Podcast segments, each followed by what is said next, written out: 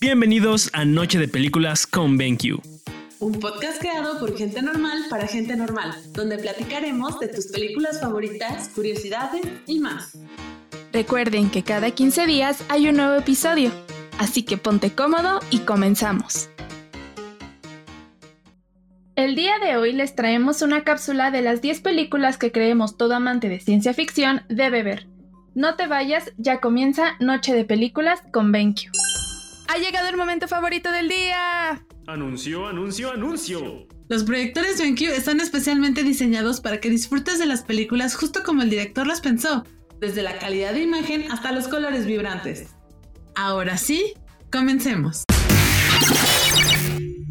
¿Qué tal amigos? Espero se encuentren súper bien aquí una vez más en Noche de Películas con BenQ.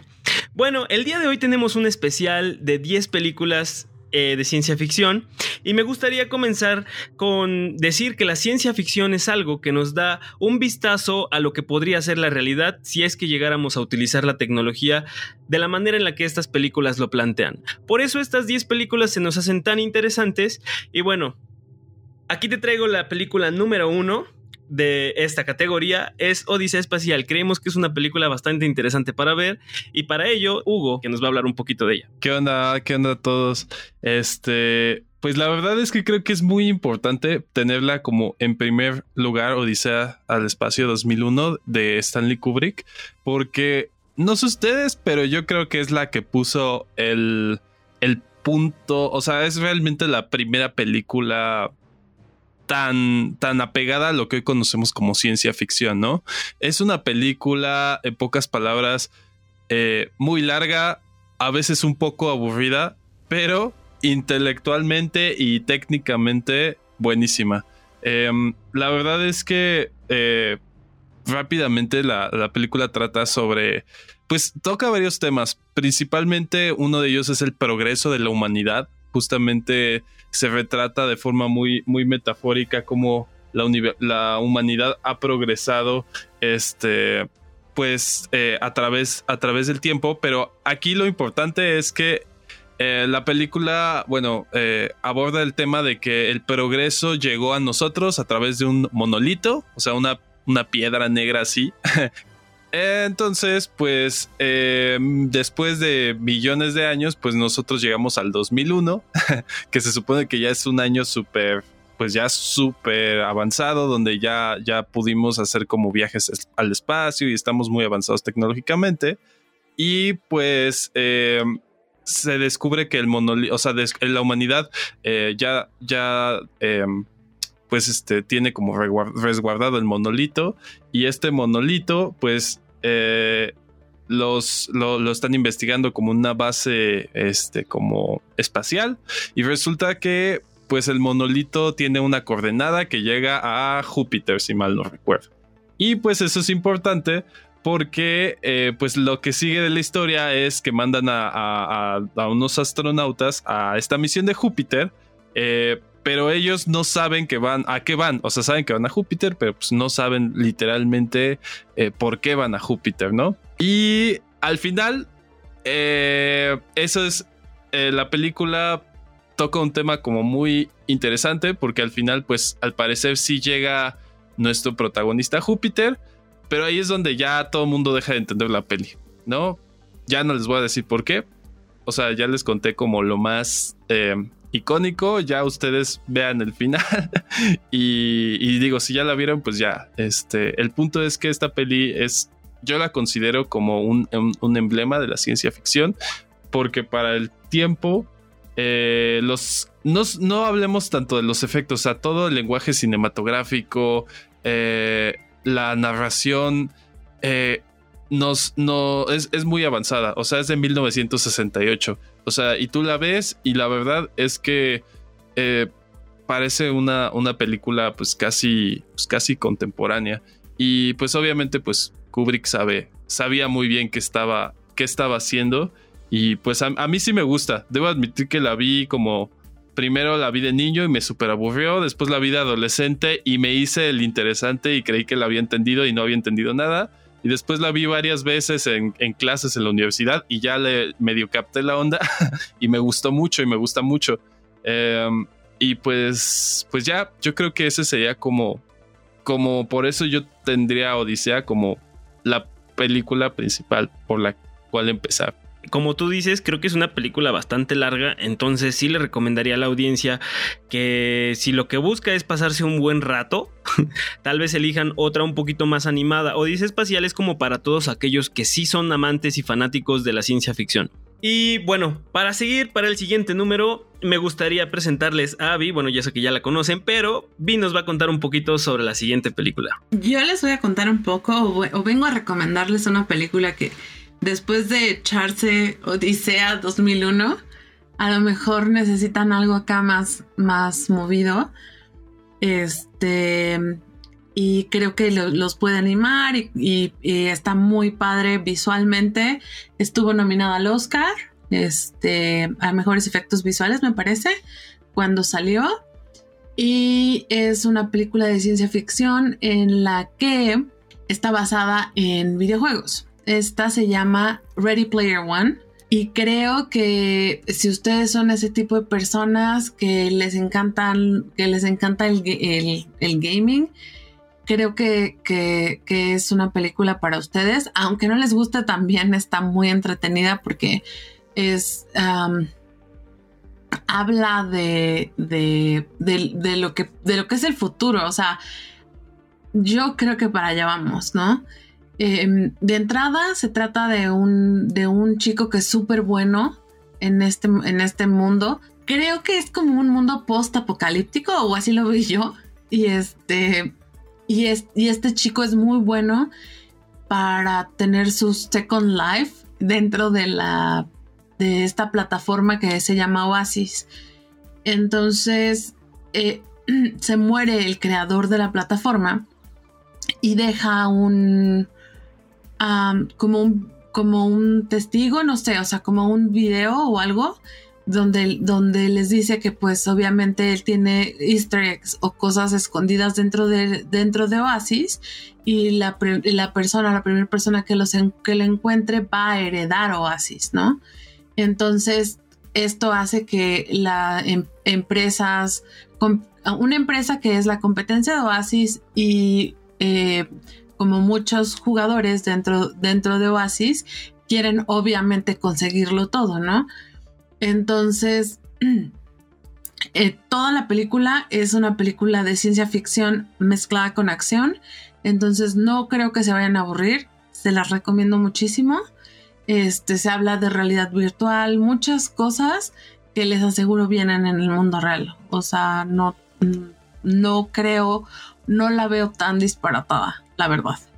La siguiente recomendación, vamos a hablar de la película Arrival. Para aquellos que no han seguido nuestro canal o bueno, nuestro podcast, nosotros ya hablamos anteriormente de la película Arrival. Si quieres saber meramente de esta película, puedes irte a nuestro podcast de Arrival.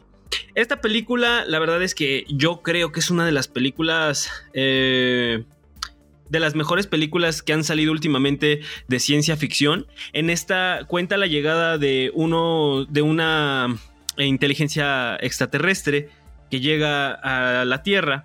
Entonces, al llegar a la Tierra, nosotros los humanos lo que buscamos o lo primero que buscamos es saber cómo o qué es lo que quieren, qué pretenden, a dónde quieren llevar a la humanidad o por qué es que están aquí, a qué se debe su visita. La película se basa justamente en, en Amy Adams y Jeremy Renner, que son los principales actores. Ellos son un doctor y una doctora y un físico. Ellos lo que tratan de hacer es buscar la mejor manera para poder conocer la, intención de estos alienígenas. Entonces, toda la película trata de que estos alienígenas le están dando o le están brindando a los protagonistas un arma. Al parecer esto es un arma. Y una de las cosas que más me encantó de esta película y creo que además de los increíbles efectos especiales, es el tema principal, que es la comunicación.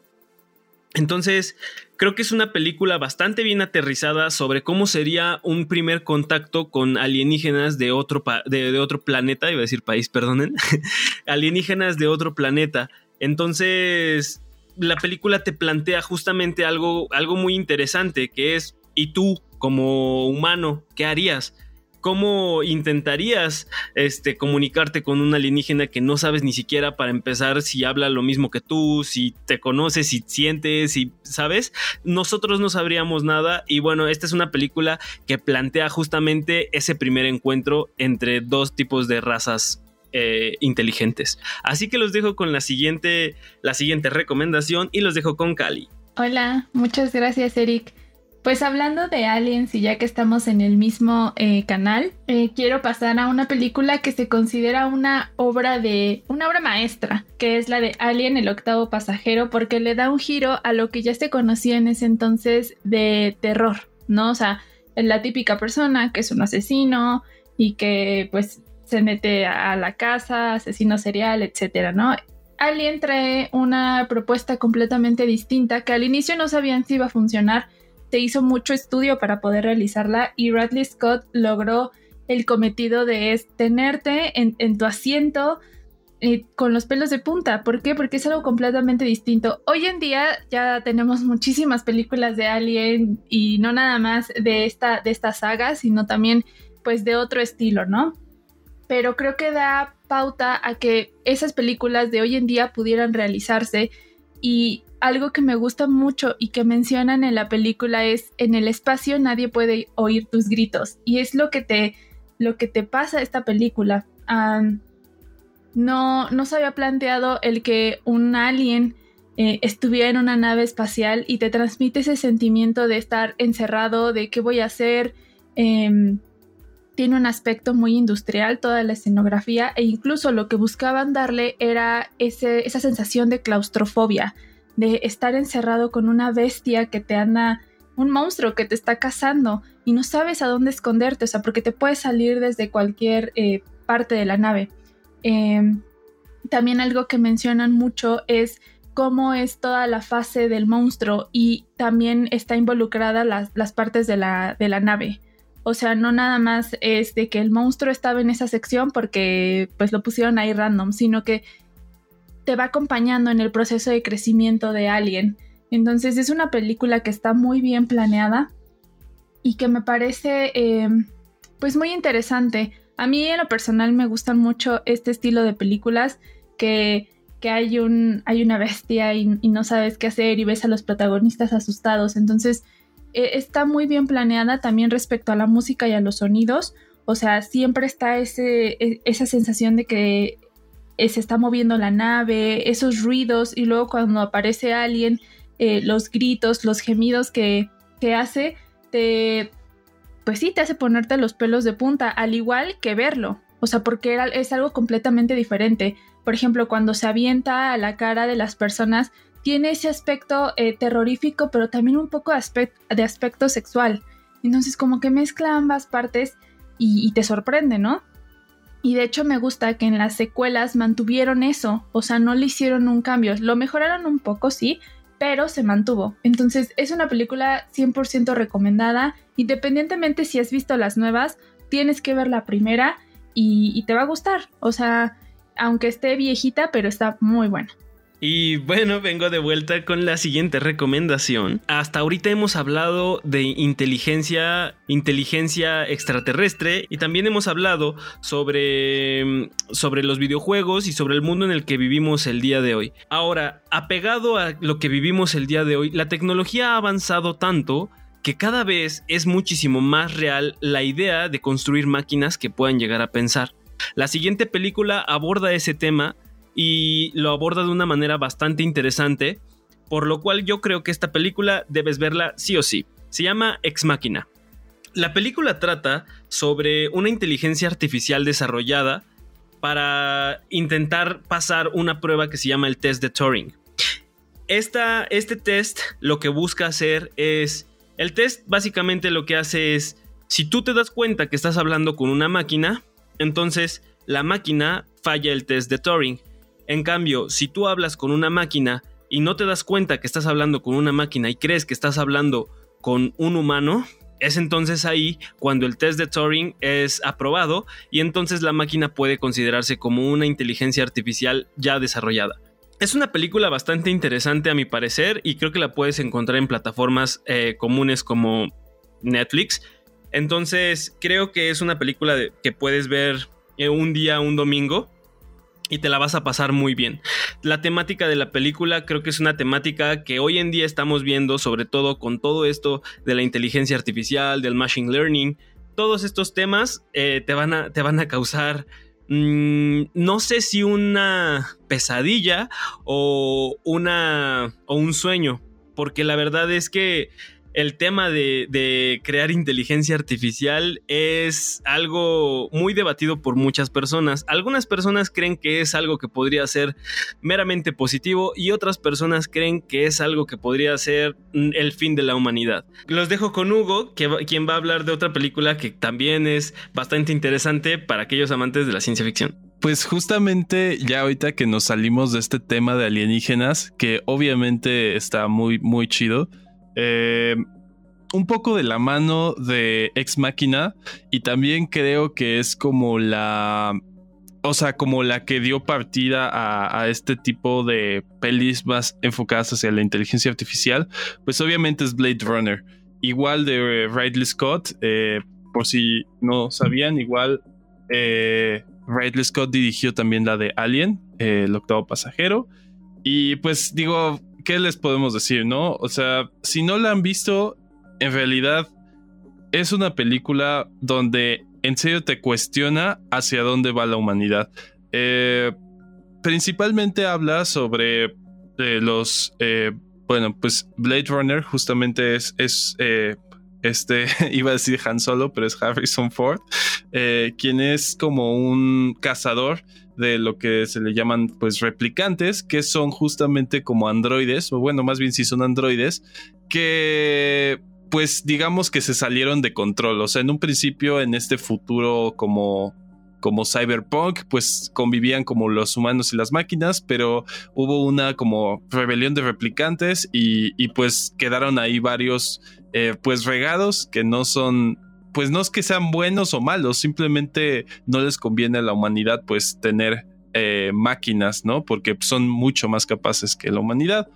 Entonces, pues de eso va, eh, pues como la trama principal, como de Harrison Ford eh, buscando a estos, a estos replicantes, pero lo más interesante es que te plantea la posibilidad de que los replicantes o los androides o en este caso la inteligencia artificial pudiera llegar a desarrollar emociones, porque resulta que pues nuestro... Eh, nuestro buen eh, protagonista se enamora de, de, una replicante. Entonces, pues ahí ya se complican mucho más las cosas. Eh, porque ya empieza a ver el mundo desde los ojos de un androide, ¿no? Y es interesante, hay muchas teorías como, como al respecto de la película. Muchos dicen que, que eh, Rick Deckard, así se llama el personaje que interpreta Harrison Ford, también es un replicante. Hay muchas cosas eh, surreales. Eh, lo que me gusta mucho de esta peli es que estéticamente es un boom hacia la cultura cyberpunk que, que justamente potencializó a niveles como comerciales, como esta, esta onda, pero también no solamente es una película de ciencia, o sea, como de pues con, con, estos aspectos clásicos de la ciencia ficción, sino que guarda mucho de pues aspectos como poéticos. O sea, es muy poética esta primera versión. Entonces, eh, justamente de una forma como muy poética, te, te, hace empatizar o te hace pensar qué pasaría si, si los androides eh, pues fueran como los seres humanos y tuvieran sentimientos. A todo esto, pues está inspirada esta peli en, un libro de Philip Dick que se llama eh, Los androides sueñan con. Sueñan los androides con ovejas eléctricas. Y justamente va de esto, porque se supone que los androides tienen sueños eh, implantados por, por, por humanos. Eh, y, y, eso es lo que les causa esta paradoja de pensar que realmente están soñando porque alguna vez fueron humanos o porque tienen esta capacidad meramente del humano o si están soñando solamente porque pues es una memoria que se les implantó. Entonces te pone mucho de este lado, ¿no? De, de, saber qué onda con la inteligencia artificial. Por eso la comparo también un poco con, con la peli de Ex Máquina. Eh, porque pues hasta qué punto eh, pues va a llegar como la, inteligencia artificial y hasta qué punto va a ser benéfico o, perjudicial para la humanidad, no lo sabemos, pero definitivamente para fantasear un poco sobre ello, pues están estas pelis. Eh, yo solamente puedo decir eso, que, vean Blade Runner, la primera y también la última versión, la 2049, también es muy muy buena, igual visualmente. Eh, la, historia, la historia es buena, es la continuación un poco de, de lo que sucede en Blade Runner, más bien es la continuación, porque pues no, no les voy a spoilear, solo es, es la continuación. y este, y aquí ya nuestro protagonista pues no es Harrison Ford, sino es Ryan Gosling. Em, y entonces se pone muy, muy, muy, muy bien eh, como este juego otra vez de empatizar con la pues con los sentimientos de, y las perspectivas de la tecnología. Y pues ahora vi, creo que tiene una peli que puede contrastar mucho con estas pelis que hemos estado mencionando, que son mucho de efectos y mucho presupuesto. No sé, vi, cuéntanos qué traes. Justo, justo. De hecho, la, a diferencia de la primera película que les recomendé, que era Ready Player One, dirigida por un director famoso como Steven Spielberg, con, una, con un presupuesto muy elevado. Esta otra película que, que, quiero que vean, porque no se las estoy recomendando, quiero que la vean. este es una película que se hizo con 7 mil dólares y la filmaron entre cinco personas. Ya es viejita, es del 2004. Se llama Primer. Y esta película se trata literal de, de, de que tú entiendas que los mejores inventos o los inventos no necesariamente se tienen, tienen que pasar o nacer en un laboratorio ultra sofisticado. pueden, pueden nacer en cualquier lugar. O sea, entonces estos estos chicos ah, son un grupo de, cuatro chicos que trabajan literal, son godines, tienen su trabajo y todo, y de lo que ganan, este, ellos se fondean su propio, como su propio negocio. Entonces ellos hacen como una máquina eh, que, que hace que las cosas pesen menos pero uno de los efectos secundarios de, su máquina es que también las lleva a, viajar en el tiempo. Entonces, pero de estos cuatro, solamente dos, uno se da cuenta y le dice a su mejor amigo y botan al chipote a los otros dos. Entonces estos dos empiezan a hacer cosas ultra locas porque reproducen la máquina, la hacen tamaño o sea, un tamaño más grande para que pueda caber una persona, pero la manera en la que estas personas resolvieron su falta de presupuesto es fenomenal, porque literal son cajas, o sea, está muy increíble. Entonces, y literal así les dicen las cajas. Entonces, la caja tiene que estar encendida para, en ambos lados, bla, bla, para que, para que funcione. Y al principio, literal, lo están haciendo como para como para tener más dinero y empiezan a jugar con la bolsa y, hacer cosas así porque pues nada más están viajando un día en el tiempo y así.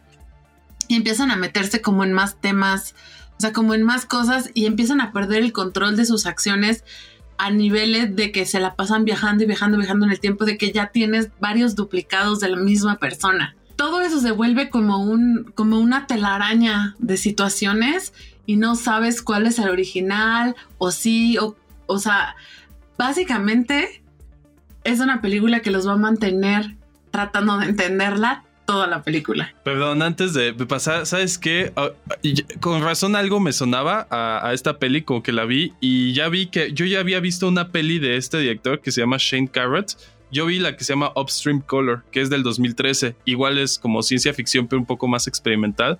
Pero justo tienes toda la razón. O sea, es un tipo brillante. O sea, resuelve con muy poco presupuesto y se las ingenia para que se vea, pues, súper original, la verdad. Entonces sí, nada más era ese dato cultural. ok, si consigo que todo el mundo en, Noche de Películas vea esa película, a lo mejor luego los obligo a que tengamos un podcast entero dedicado a esta película. pero si no lo consigo, pues ni modo. Véanla. Está muy buena. Bueno, la siguiente película trata de... Imagínense esto, ¿qué pasaría si existiera un nuevo, no planeta, pero una base estelar donde todos los humanos pudieran llegar a ir y tuvieran tecnología de punta. Bueno, la siguiente película plantea justamente eso. Ahora, ¿qué personas creen que sean las que, las que puedan llegar a costearse un viaje al espacio? Obviamente la película lo que busca hacer es reflexionar sobre la Tierra, sobre la, diferente o las diferencias que hay entre clases sociales y estoy hablando de la película Elysium. Elysium trata de un de la Tierra se encuentra en un momento postapocalíptico o no postapocalíptico, pero está superpoblado y tiene problemas inmensos de contaminación y de masificación. Por lo cual se decide crear una se decide crear un hábitat especial llamado Elysium, el cual reside en el, en el interespacio. La película habla de la, de la vida de Matt Damon, o bueno, no de Matt Damon como tal, sino Max da Costa, el cual eh, sufre un problema eh, laboral y por lo tanto está a punto de morir. Eh, una de las recomendaciones que le dan es que vaya a Elysium, que compre su ticket a Elysium y ahí, como tienen toda la tecnología ya desarrollada a un nivel bastante, bastante avanzado, la tecnología ya puede llegar a curarte de cualquier cosa, incluso tratándose de algo como lo de él, que es radiación. La película va, de hecho, esta película me gustaría decirles que tiene muy buenos actores y actrices, por ejemplo, entre ellos Matt Damon, Diego Luna, Jodie Foster. Eh, por lo tanto, es una película que al parecer sí le metieron este, un presupuesto grande y me parece que fueron 115 millones de dólares. Entonces tiene obviamente un presupuesto bastante grande a comparación de la película pasada.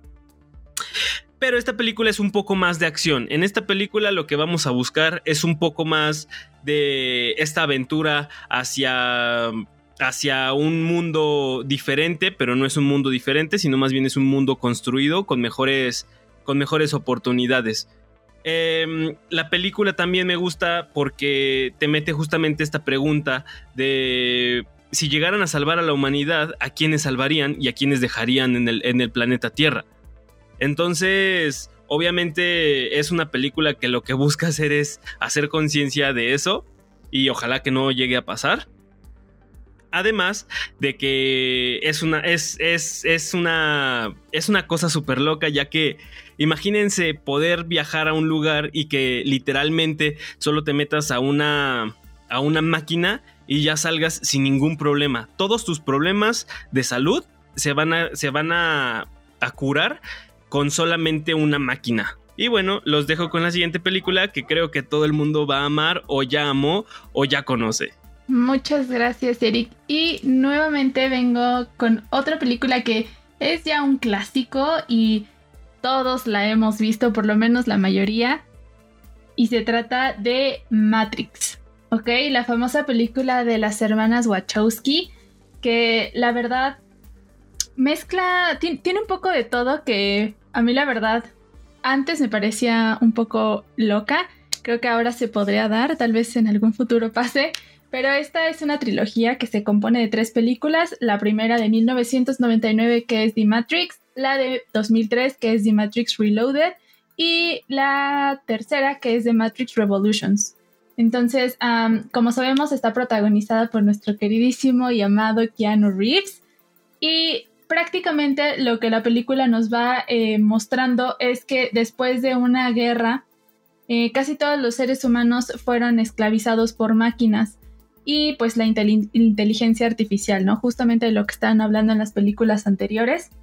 Entonces, ah, pues las mentes de, varias personas están conectadas a una realidad virtual que se conoce como Matrix. Entonces, em, pues la gente no se da cuenta que vive dentro de, ¿no? Solamente muy pocos y los pocos que han podido escapar de ese lugar, eh, pues viven en la ciudad Sion o Sion. No sé cómo se pronuncie. Eh, no sé si alguien de aquí sepa cómo se pronuncia correctamente, pero eh, tienen naves que se mueven por el subsuelo. Entonces hay una persona que es nuestro querido Keanu Reeves, que en este, en este caso es Neo, eh, él es el elegido, ¿no? Para poder liberar a las personas de las máquinas y es un pirata informático. Entonces a él siempre le ha creado como ese ruidito de que hay algo extraño en su mundo, pero no es hasta que conoce a Morfeo que le explica toda la situación y aunque al inicio le cuesta trabajo entender, al final eh, decide apoyarlos hasta que entiende, pues sí, que es el elegido y está dispuesto a ayudarlos para, pues para acabar con, con lo que está haciendo las máquinas, ¿no? Y fui, bueno, ya para terminar esta cápsula, los quiero dejar con nuestra última película que también es muy buena. Y Eric. Bueno, ahora sí para terminar, una de las películas, y bueno, la verdad es que es una de mis películas favoritas, debo admitirlo. Esta película de la dirección de Christopher Nolan, e incluso cuenta con música de Hans Zimmer, para algunos les, les, les sonarán esos dos nombres. Es una película basada en el año 2067. Y esta película es Interstellar.